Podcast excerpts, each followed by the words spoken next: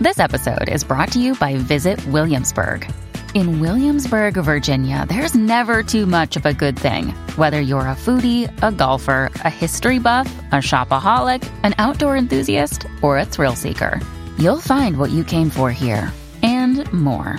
So ask yourself, what is it you want? Discover Williamsburg and plan your trip at visitwilliamsburg.com. Good morning, Oregonians. Today is Tuesday, January 7th. I'm Samantha Swindler with some of the top stories to start your day. Portland's new police chief, Jami Resch, held her first press conference Monday, where she pledged to be a collaborative chief who will be out in the community as much as possible. Resch said she'll continue the momentum that her predecessor, Danielle Outlaw, began, and said she hopes to serve out the remaining five years of her career as the city's chief. The 45 year old police veteran will mark 21 years with the Police Bureau in February. She became deputy chief under Outlaw in May.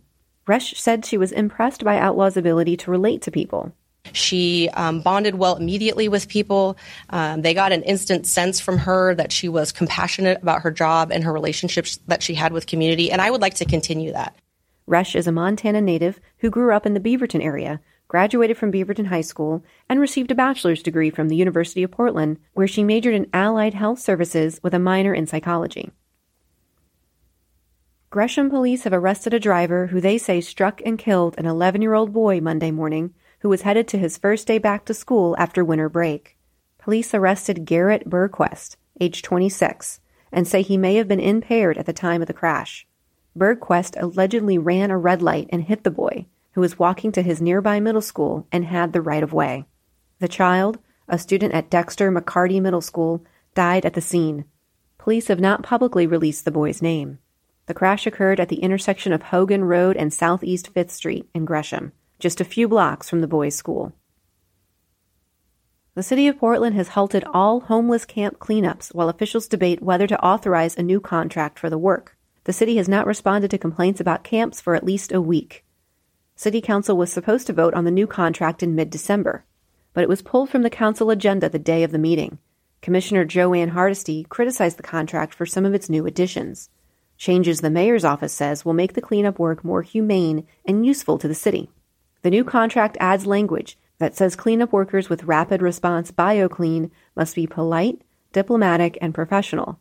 It also requires that they be trained to administer the drug to reverse opioid overdoses and CPR. Hardesty said she doesn't think a company created around cleaning up bio waste should also be entrusted to act as outreach workers and medical first responders.